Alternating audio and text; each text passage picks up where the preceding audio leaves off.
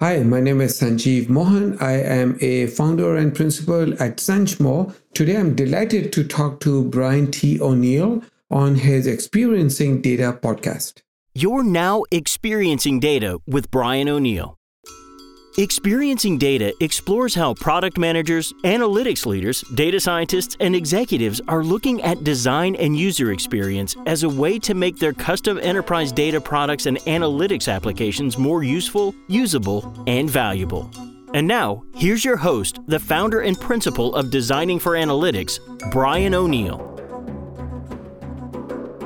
Welcome back to Experiencing Data. This is Brian T. O'Neill. I have Sanjeev Mohan on the line today, and you have helped co author a book called Data Products for Dummies. So, congrats on your book, first of all. Thank you. Thank you. Yeah, yeah. So, who are the dummies?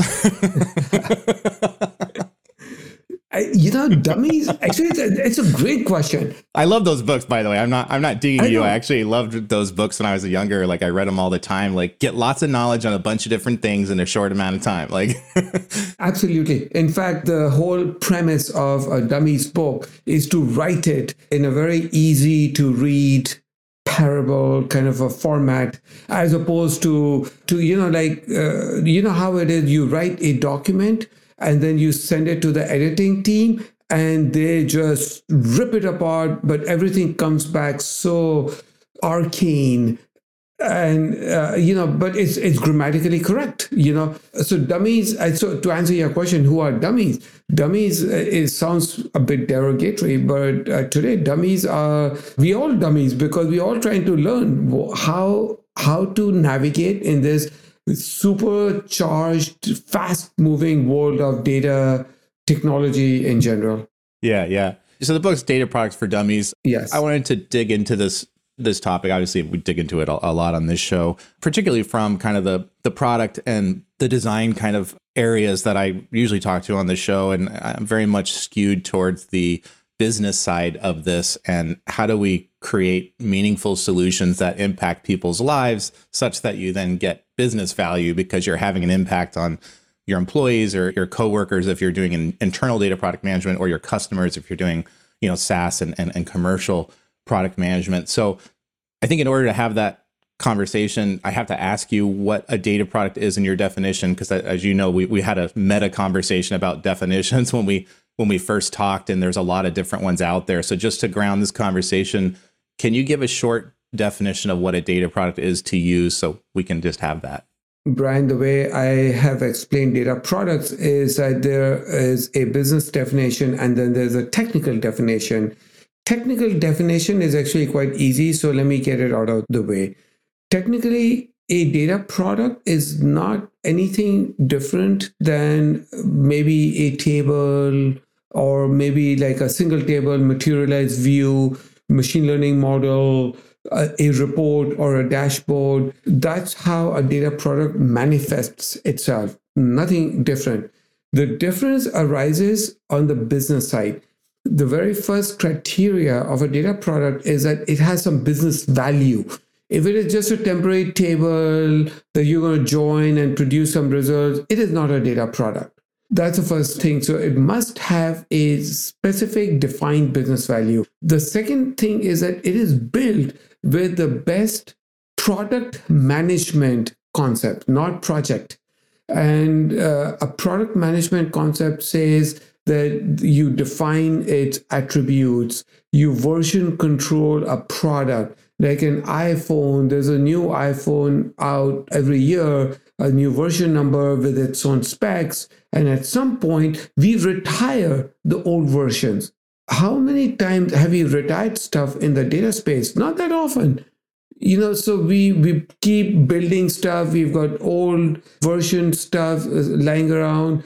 So the idea of building a data product is that you get like a container, a self-contained consumable piece of an artifact that has some contract. You can trust it. It's reusable. It's easy to discover. So those are some really important pieces. And if you go down this path of a data product, it can be hugely beneficial because for the first time ever in the history of data management, we have a way to ascribe value to our investment in data, measure it, and then say, you know, this is the productivity of our developers. We produce so many data products, we have a cadence here, we have so many users, this is how much they are using it. And eventually you can start monetizing it if you want, although not necessarily you have to monetize a data product. You can say that, you know, now that I've moved to data product, I've reduced my defect count. I have reduced the time for claim processing from 10 days to five days. Instant ROI. You can calculate it and, and you can subscribe it to the data product. Sure. So, question on this like this business value thing. So, like you mentioned, a potential benefit here is accelerated delivery. Yes. Because you're using some kind of product management principles. Right. I guess one thing that I wonder about is if we don't do this work right, aren't we just putting crap out faster? And I'm sorry to say that, but but for 20 plus years, the track record of, of a lot of analytics and, and machine learning and AI now, the track record, particularly in large enterprises, is not great. We keep throwing money at yet another platform, yet another thing that's going to save the day. Sometimes it's a new label for it. Let's call it big data now, whatever that. I don't even know what that means. How is this going to be different? Even if we package it right and it's self-contained and it's it has a contract and SLAs or you know all this stuff like if it's not designed with a purpose with a person in mind, a customer in mind and a knowledge of what their problems and pains are, aren't we just putting out the old stuff faster but maybe more secure and it's in a catalog now and it's searchable? But at that last what I call the last mile when the human interfaces with this solution assuming it has a user interface and that's mostly what we talk about in this show is something that's we're at the last mile where a user or customer is going to use it how do we not end up just doing that? Because you know and, and i've heard like in the community you know i launched a community and and i've heard some of this before which is kind of this like a lot of you know quote a lot of places are just slapping this word data product on the old thing and then they think that they're doing this or they're changing job titles and they're hoping to get the value of it because it, it sounds better. Just like agile sounds better but if you just follow the recipes of agile and you don't follow the principles which is really about change. It's not about speed. You don't get the value just following the the step-by-step instructions if you're not embracing the principles so i'm just kind of curious about your take about does this really fix the underlying problem of it's a so- solution to a problem that doesn't exist or or a different problem that they actually don't have or care about right now?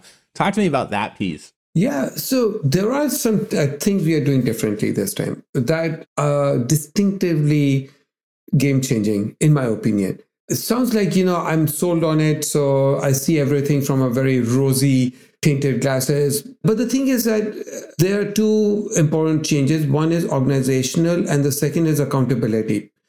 In the past if i don't change anything and i just you know slap a label of data product on a dashboard that my cfo uses the cfo comes to the office he or she finds out that some of these numbers don't make sense so they have this intuitive feeling, but they cannot pin it down. They, they know that, you know, the that something got went missing at night in a nightly bad job because these numbers are, are not making sense. Who does that CFO talk to? There is no single person they can talk to because they they call some guy who's responsible for building the dashboard. The guy says well i don't know. I only used sigma for this but my dbt engineer was responsible for data transformation. Okay let's go talk to the dbt guy. The dbt guy said well i don't know. It's the, i just took the jobs that came off fivetran Okay, let's talk to the Fivetran guy. The guy said, Well, I don't know. It came from SAP. Go talk to the SAP DBA. You see, there's so. You sound like you're in Washington, D.C., like with the acronyms oh, or the military.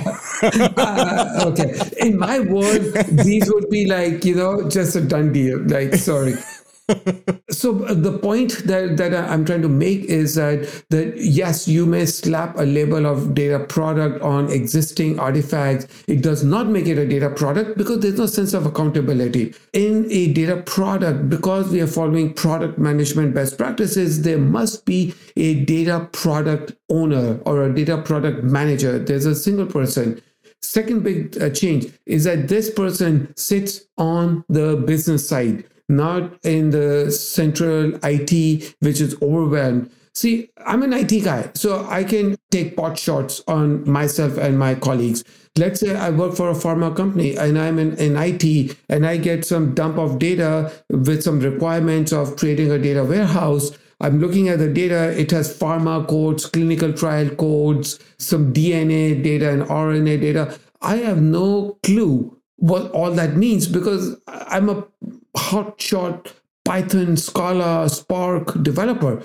So I'm just going to do what I have to do. But in the true data product environment, I'm taking this task, offloading it from a central data engineering team into the domain. Now, in the domain, people know what these things mean. So that organizational shift and then having a data product owner who's responsible for lifecycle and is singularly responsible to answer if there are any defects is what makes data products different from the traditional approach we had to building analytics.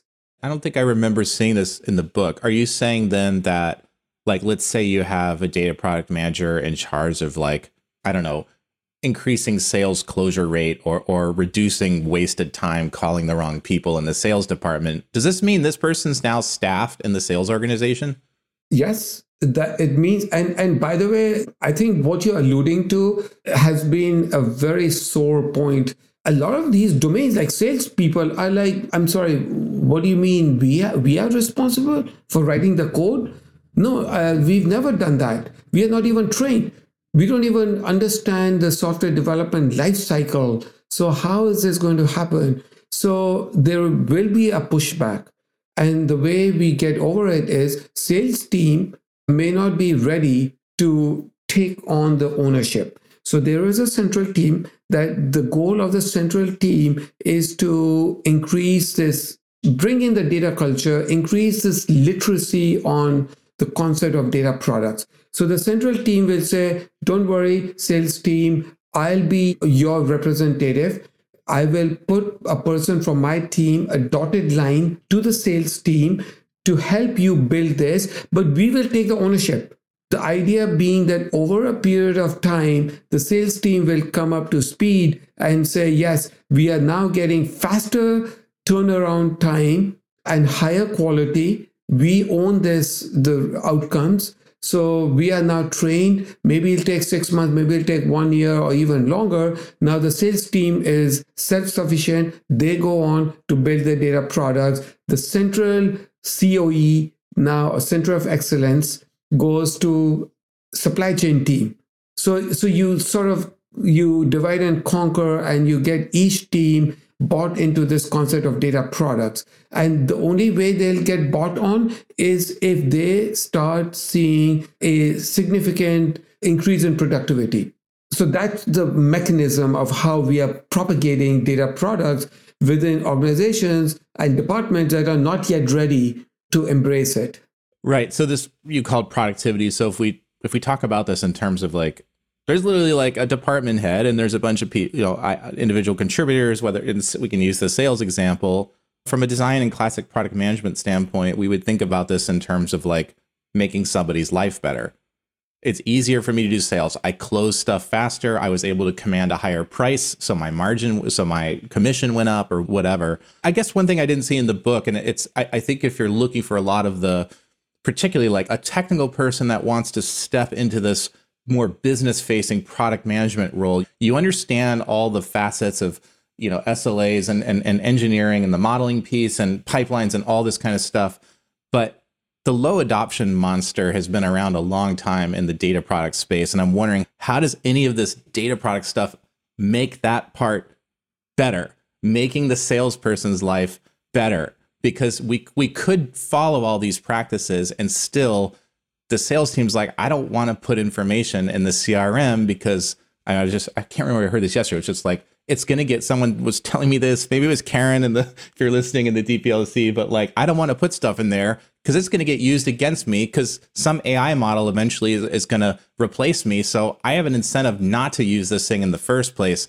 We're now in human factors problems territory this is where I think so much of the problem lies. And I and I do believe product management has a lot to offer here. but only if we're spending an inordinate amount of time in the last mile piece that the, the problem definition phase the spending time with in this case sales people and all of that and i'm i'm just curious if you think how do you balance all the time needed now to package to make it findable to make it self-contained and all of this those things are kind of easy to do if you're technical because you can follow like a plan like here's a step-by-step way to go about doing that but the other stuff is like really fuzzy and tough. Every team is different. Every sales team, I mean, they're, yes, they're still selling stuff. They, they probably have a commission. They care about getting a high price. There, there's some dynamics that will be the same probably across any sales team, but the culture is different. And and so much of that I feel like is is still missing. We we do everything up until that part, but we don't. That last mile piece is where good work goes to die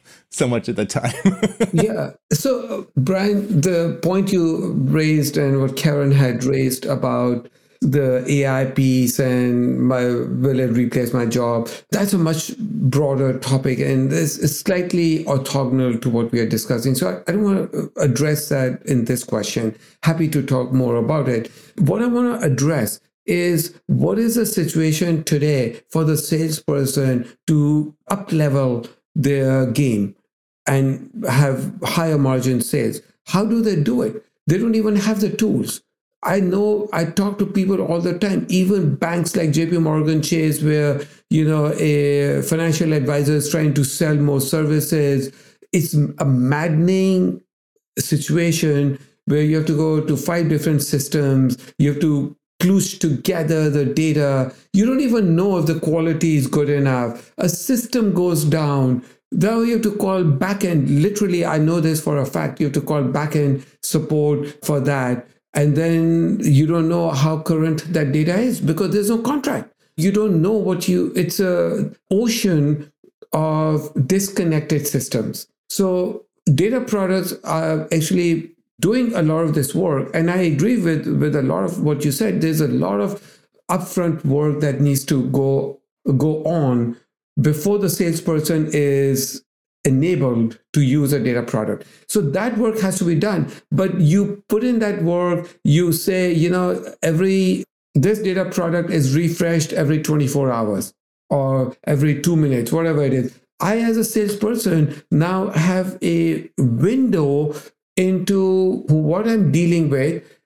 And let's say tomorrow my company decides to buy HubSpot, and now they're putting in information about events and who attended the events.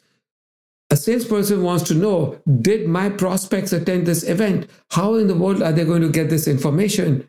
These are not technical people.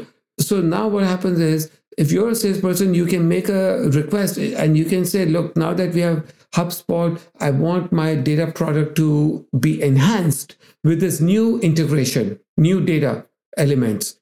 So the data product owner says, okay, your requirements are, are well taken. We will go design the data product, add in the new HubSpot, and version 3.7 will be launched on this day. And it's backward compatible. So if you've written any programs, don't worry about it. The previous versions will eventually be retired. As a salesperson, I now am focused on the output, the outcomes. I'm not focused on can I trust it? Is it secure? You know, is it fresh data? I don't have to worry about that because it's in the document, in the catalog. I can read it because there's a contract. I can start focusing and trusting a data product. My ease of use goes up and the user experience is higher. So I, I hope this makes sense. Yeah, no, I understand what you're saying. I mean, one of the things I noticed in the book, and I was kind of curious. You, so you mentioned user experience here. Yeah, this came up several times in the book, and I'm curious whose job is it in the data product context to design or facilitate the user experience to happen? Where does that role reside? I wrote an article called "What Exactly Is a Data Products" on uh, my Medium blog on a Friday on the weekend, I uh, flew to Gartner Data and Analytics Summit in Orlando. This was in March of this year, 2023. And I was shocked by Wednesday at 85,000 hits on such a top, such a techie topic. I would never expect such a pent up demand. In that article, I talk about let's say you want to go buy cereal. So cinnamon toast crunch is the example I use. Solid example. yes, thank you. I concur. So I can go to a store that has it in a bin. You know, you scoop it out into your own reusable bag. And Where is this store? I want to go. is it the big Costco shovel that's no, like, it's like you know- Sprouts, you know. so okay, so that is one way. But how do we buy it? We buy the box. The box is from the manufacturer. It has all the nutritional content. It has the best before date. So I know when it's going to expire. It has uh, maybe some recipes on it. So the producer is the one that is defining the quality because see with data product and same idea for data product the thing is that the producer does not know who the consumers are like kellogg's or general mills doesn't know they don't know me right? They know that you know there's a general class of consumers. Now in data products it's not that amorphous. We do know who our customers are but we may have customers of a data product that we, we don't even know exist. So a new person gets hired in a new department and gets a task to go figure out customer churn. And the, this newbie says, well, I don't know how to do this stuff. Let me go see, is there a customer churn machine learning model that already exists? And finds it and says, aha, I already have a base model. I'm going to go and derive my own model from it. So basically, the quality is not defined by the user. The user expects certain quality. The implementation is by the producer. And if the user, the new user says, I don't like the quality, I need this, I need that, you had not figured it out, they communicate it to the producer, and the producer will then implement it.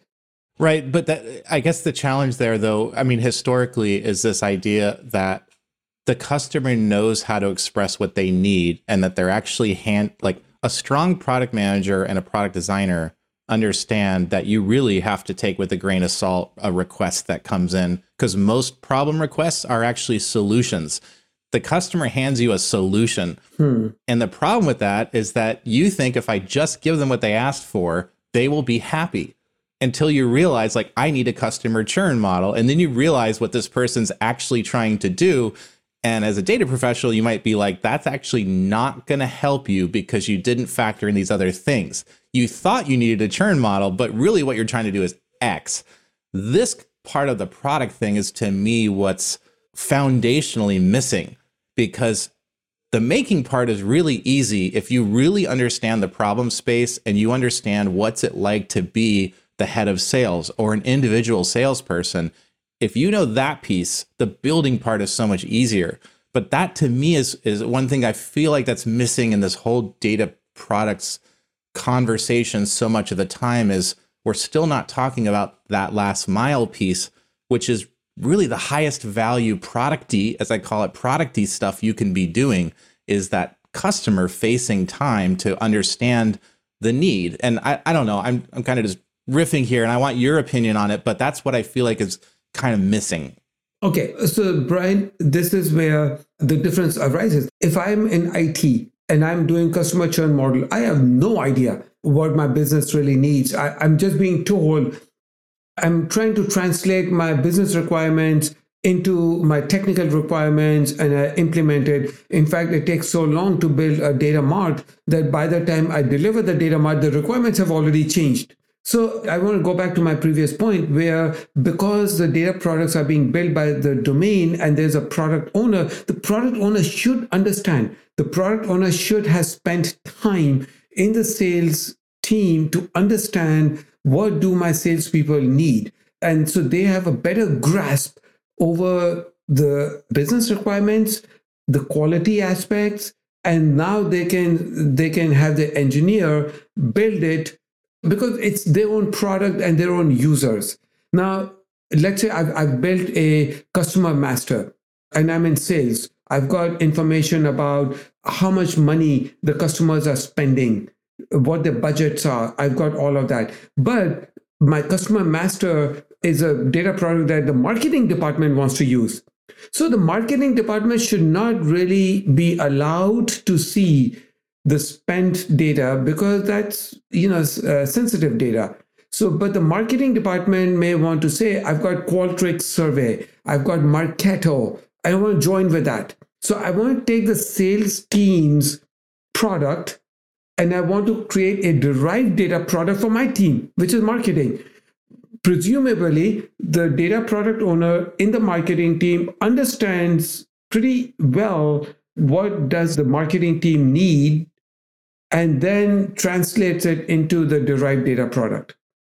In this model though, does that translation into the the data product, I guess that needs to be built. Yeah. Does that mean that they're writing up a spec or requirements document that then the and the technical people will go and implement like a classic software like well, not necessarily a classic one in modern speak but is that is that how you're saying that works yeah it, it does. But the, the technical uh, team member uh, ideally is in the marketing team. So it's not like going to a, an external team.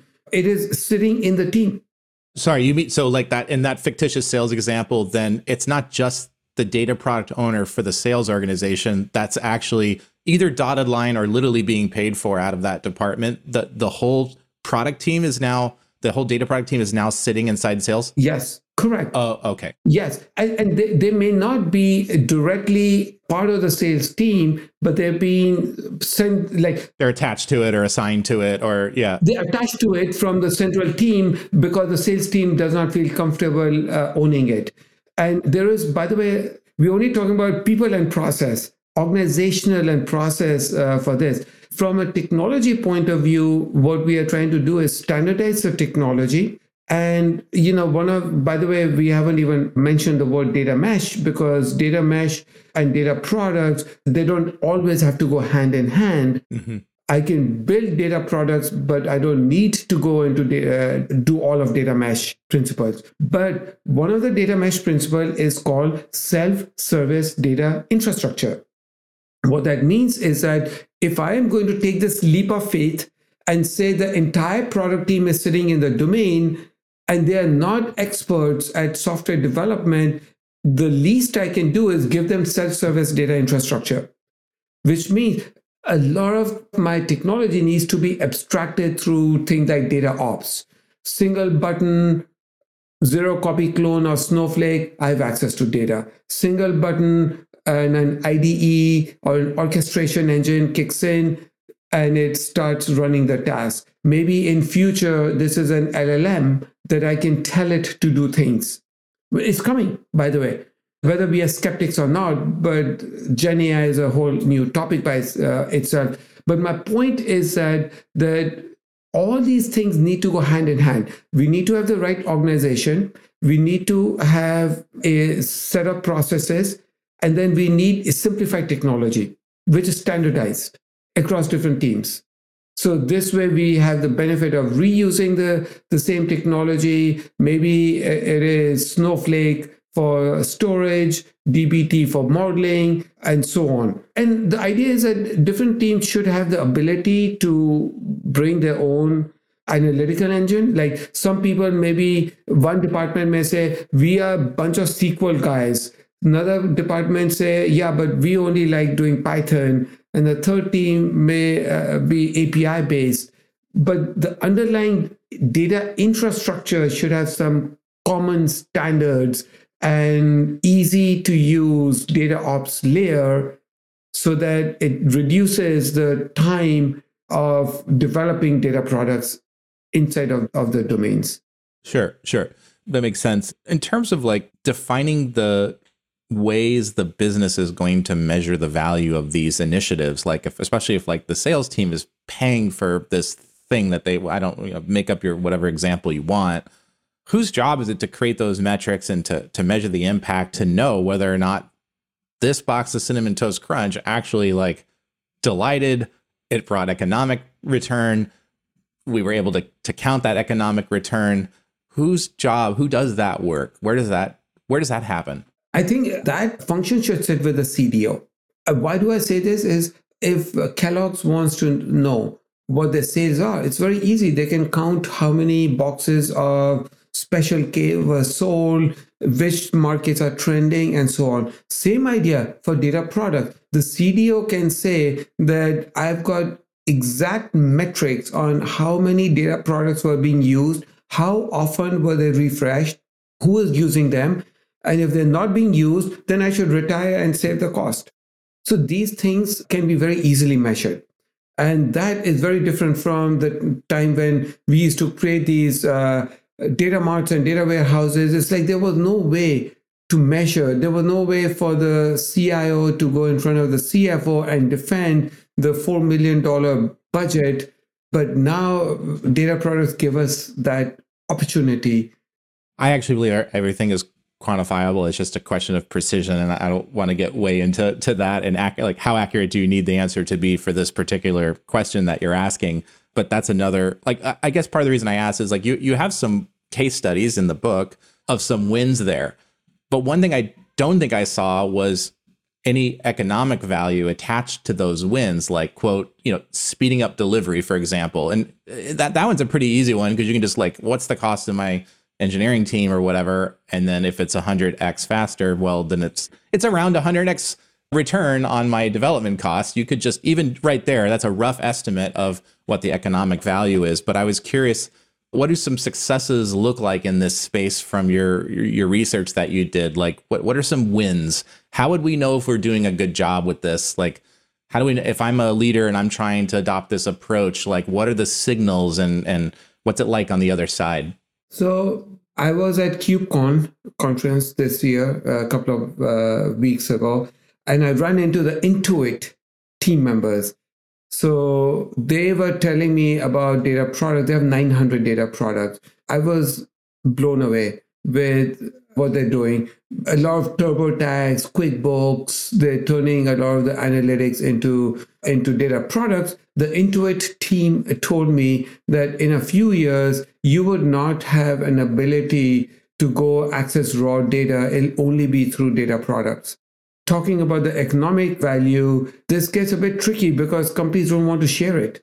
This is a very closely guarded secret. In fact, last year we were at Big Data London and we had a panel with two people from Roche who might be part of your data products uh, community mm-hmm. Omar Khawaja and Paul Rankin. Omar is, yeah. Omar is. And he's been on the show as well. I see. So Omar actually talked about it. He says hi, by the way. I told him we were talking.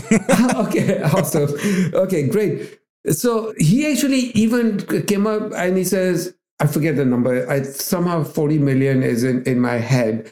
And then there was like, oh my God, no, no, no, we have to get uh, a company to to uh, make sure that that we are allowed to share some of these. Sanction that number. yeah, I, yeah. All this is under embargo. You cannot do it. And I think now they are talking about the actual cost savings they have derived from doing data products. Mm-hmm. And uh, there are some other companies. Uh, Equifax is another one I don't have the exact number, but travelers insurance, there are so many companies. Uh, this is no longer like generative AI. Right now, as we are recording, is still in a prototyping phase. Maybe in 2024, it'll go heavy duty production we are not in prototyping phase for data products. For a lot of companies they've already been experimenting for a year or two and now they're actually using them in production. So we've crossed that that tipping point uh, for data products. I do have to say that we still need to make sure that data products we don't overcomplicate things because most organizations don't have data products. Most organizations are not even in the cloud. If you listen to what AWS says, they only think 15% of data is migrated into the cloud, which seems an awfully low number, but most of the data is still on premises. Most of the data is still not in being leveraged through data products. So this is going to be a long journey. More heads in the clouds than data in the cloud is what you're saying. yes, correct. yes, very well put. Yeah. Where are all these uh, data product managers coming from? Like, uh, are they harvesting them? Are they training them? Are they stealing them from mature product organizations? Yeah. Where is the user experience knowledge qualification about how to fix experience problems coming from? Where do they get that? Actually, it's, it's a lot of product management people. In fact, this this is a very hot topic. How do you bring in the culture of product management into IT teams that have done projects? You know how we've done projects in the past? I have to go build, I've done a bunch of data warehouse implementations. We built a data warehouse and then uh, we get a request. Okay, there's a new project. Everybody roll off this project, move to this other new project. And then we just let it linger for eternity. And we don't ever go back. We just keep rebuilding and reusing. So this the product management thinking is actually being through osmosis or training we are getting it from the software development team or from the physical products team. Do you mean that they're having internal training yes. between a digital product correct. like if there's a functional product management I, I, guess a software product management or a digital team if they're not a digital native business they come in and train the the new dpms yes. effectively? Is that that's the model you see most happening? It's not mostly happening but in some cases it is. In other cases they don't have a, a path.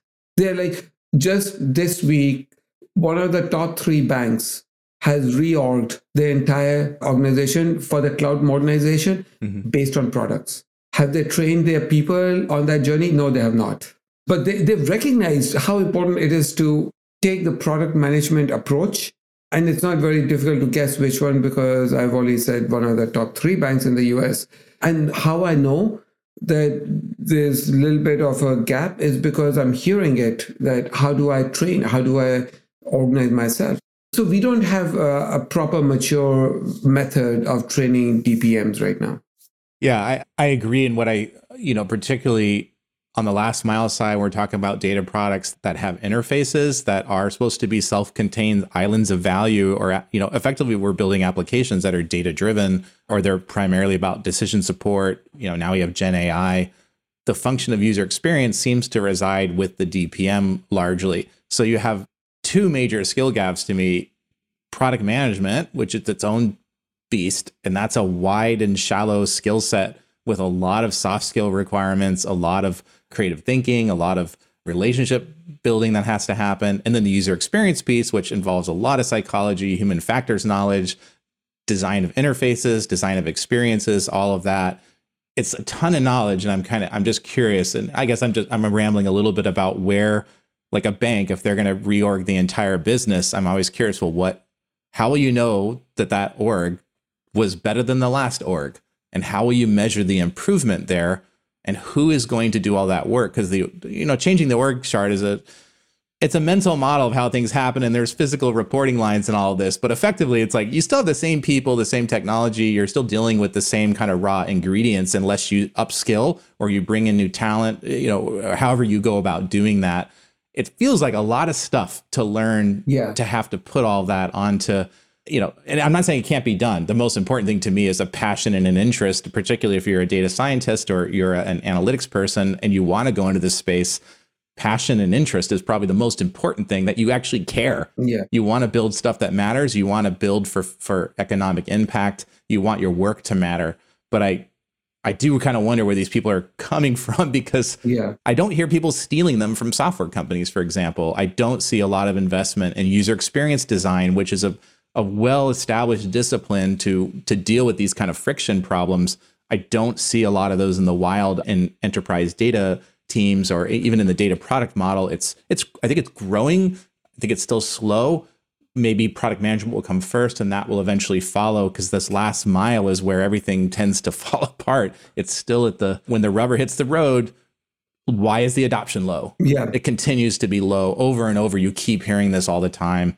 I don't know, maybe I'm in an echo chamber. Do you hear as low? Like, do you hear low adoption is still the challenge? Like, yes, people don't use the stuff we made and we gave them what they wanted and they still don't pay attention or like By the way, low adoption is a problem that's not just limited to data products. How long have we had data catalogs, but they have low adoption? So it's a common problem. You know, ChatGPT, no problem with low adoption. You can write, ask questions in English and it surprises you with its answers. Correct or incorrect? you're still amazed. Mostly You know, wrong. yes. So, so uh, the questions you're asking are, are super valid. In fact, I am now very intrigued to dig deeper. I just want to mention that I have my own podcast channel on YouTube only. It's called It Depends. I had the chief data analytics and product officer of Equifax on my channel. Now, our topic was cloud migration, nothing to do with data product. But it turned out he had so much to say about data product. And he's done an amazing job. And he was saying, you know, without without data product, uh, we could not have expanded Equifax as fast as we have. We have far more uh, business solutions now we have far more people even if we do m&a we can bring them into the fold so if your listeners are interested they can and if you don't mind including the Please. the link Yeah. for that I, I can share with you That's like the most memorable consultants podcast name. I have to congratulate. It depends. it's so good. That's so good. yes thank you my entire life was like as a consultant every answer was oh it depends and then you would just you know cop out I do want to say one thing. Page 26 in this book, Oh. I thought you, I'll just read the quote for you. okay please yeah I think some of our listeners probably are don't need to hear this. There's probably some that maybe they do, but you said data products liberate data by flipping the priorities, business value and use cases first, followed by infrastructure and data management. Traditionally, data platforms and data management have taken precedence over use cases. The flipping of intent, prioritization alone is enough to explain why data products are so effective in delivering business advantage to me, this is totally obvious because I guess I, I don't know how you abstract out and build something that's going to have any value if you don't know what people are going to do with it. But I understand for a long time that's happened because it's like, well, theoretically, we need to put all this stuff in a data lake and then you know build all this infrastructure that's abstracted so it can be used for multiple different use cases. But so often, what's missing is, well, what are the benchmark use cases by which we would test that the abstracted thing that we built is actually enabling these benchmarks that we should never make worse that that's how I measure design of, uh, of applications for business use is what are the benchmark use cases, the most important or most highly used workflows, jobs to be done, et cetera.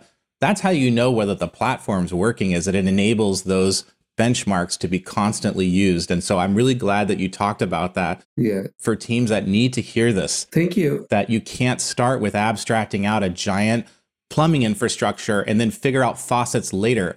It doesn't work well. Like, Yeah, no, very, very well, well put. So, Brian, I'm coming from the big data space. yeah, Just at the beginning, you said, "What does it even mean?" But uh, in big data Hadoop world, we how did we start? We said, "Let's build all the pipelines to bring structured and unstructured data, everything into the data lake, and then we'll figure it out." yeah, And you know that did not go very well at all. yeah, And that led to the whole like snowflakes of the world and BigQueries and you know, so so that emphasis on technology first is a wrong approach. I tell people that I'm sorry to burst your bubble, but there are no technology projects. They're only business projects. hmm Technology is an enabler. right. You don't do technology for the sake of technology. You have to serve a, a business cause. So let's start with that and keep that front and center. That's awesome. I wanted to kind of give you the last word or see if there's a, a question I should have asked you about that I that I didn't ask, and then we'll talk about where to get the book and, and you. But any any final words or something I should have asked you? You know, there's a whole uh, question now coming up about what is the conversational interface going to be on data products. Again, two new topics, two topics that are not mature, but that is going to happen. In fact, the way I see it is we are in this phase of let's chat with our data. And I think that's so dangerous to put a chatbot LLM directly on data. We have no idea what will happen uh, if we do that. But if we put it on top of a data product, which is curated and has accountability, then we can control some of the security, privacy, quality, reduce hallucinations. We can do some of that. So I'm super excited to see where this space goes next year, which is an extension of data products into the conversational space. Yeah, that should be exciting. Sanjeev, thank you so much from Sanjmo uh, Consulting. I uh, just want to recognize your the, the book's called Data Products for Dummies. Yes. Brought to you by DataOps.live. Correct. Guy Adams is also one of your co-authors, yes. and, and Justin Mullen, who's actually a yep. member of our, our data product leadership community. So congrats on the book. Where do they get it? yes, it's very easy. If you go to dataops.live mm-hmm. slash data products for dummies, Okay. So just two things you have to remember. It's a very long word, but data products for dummies is where you can download a copy. And if we happen to meet at one of the conferences, I will sign it for you if you have a physical copy. Cool, cool. Which we we bring to the conferences. Yeah. Excellent, excellent. That sounds great. And where can people follow you? Is there uh, LinkedIn is kind of where I have you in my head is kind of where you hang out. Yes, I'm almost 100% approachable through LinkedIn. I would like people to subscribe to my Medium site. My Medium site is very easy. My company name is Sanjmo, sanjmo.medium.com. Okay, excellent. And also, if they can subscribe to the YouTube It Depends podcast, that we that make my day. Great. Yeah, we'll put those links in there. It's Sanjmo. It's S A N J M O. So if you're looking up Sanjeev, that's uh, how to find that. And uh, Sanjeev, thank you so much. Congrats on, on the book here. Thanks for entertaining my my questions here, and it's been great no to worries. chat with you. Great questions, by the way. I have made my own notes on go find out more about these things you know. So thank you. Uh, like i said earlier we are dummies. At least i consider myself. Me too. Yeah so thank you for this opportunity. Love it. All right brought to you by cinnamon toast crunch. Sandro thanks. It's, it's Andrew. thank you. Thanks for chatting right. you're welcome. We hope you enjoyed this episode of experiencing data with brian o'neill. If you did enjoy it please consider sharing it with the hashtag experiencing data to get future podcast updates or to subscribe to Brian's mailing list, where he shares his insights on designing valuable enterprise data products and applications, visit designingforanalytics.com slash podcast.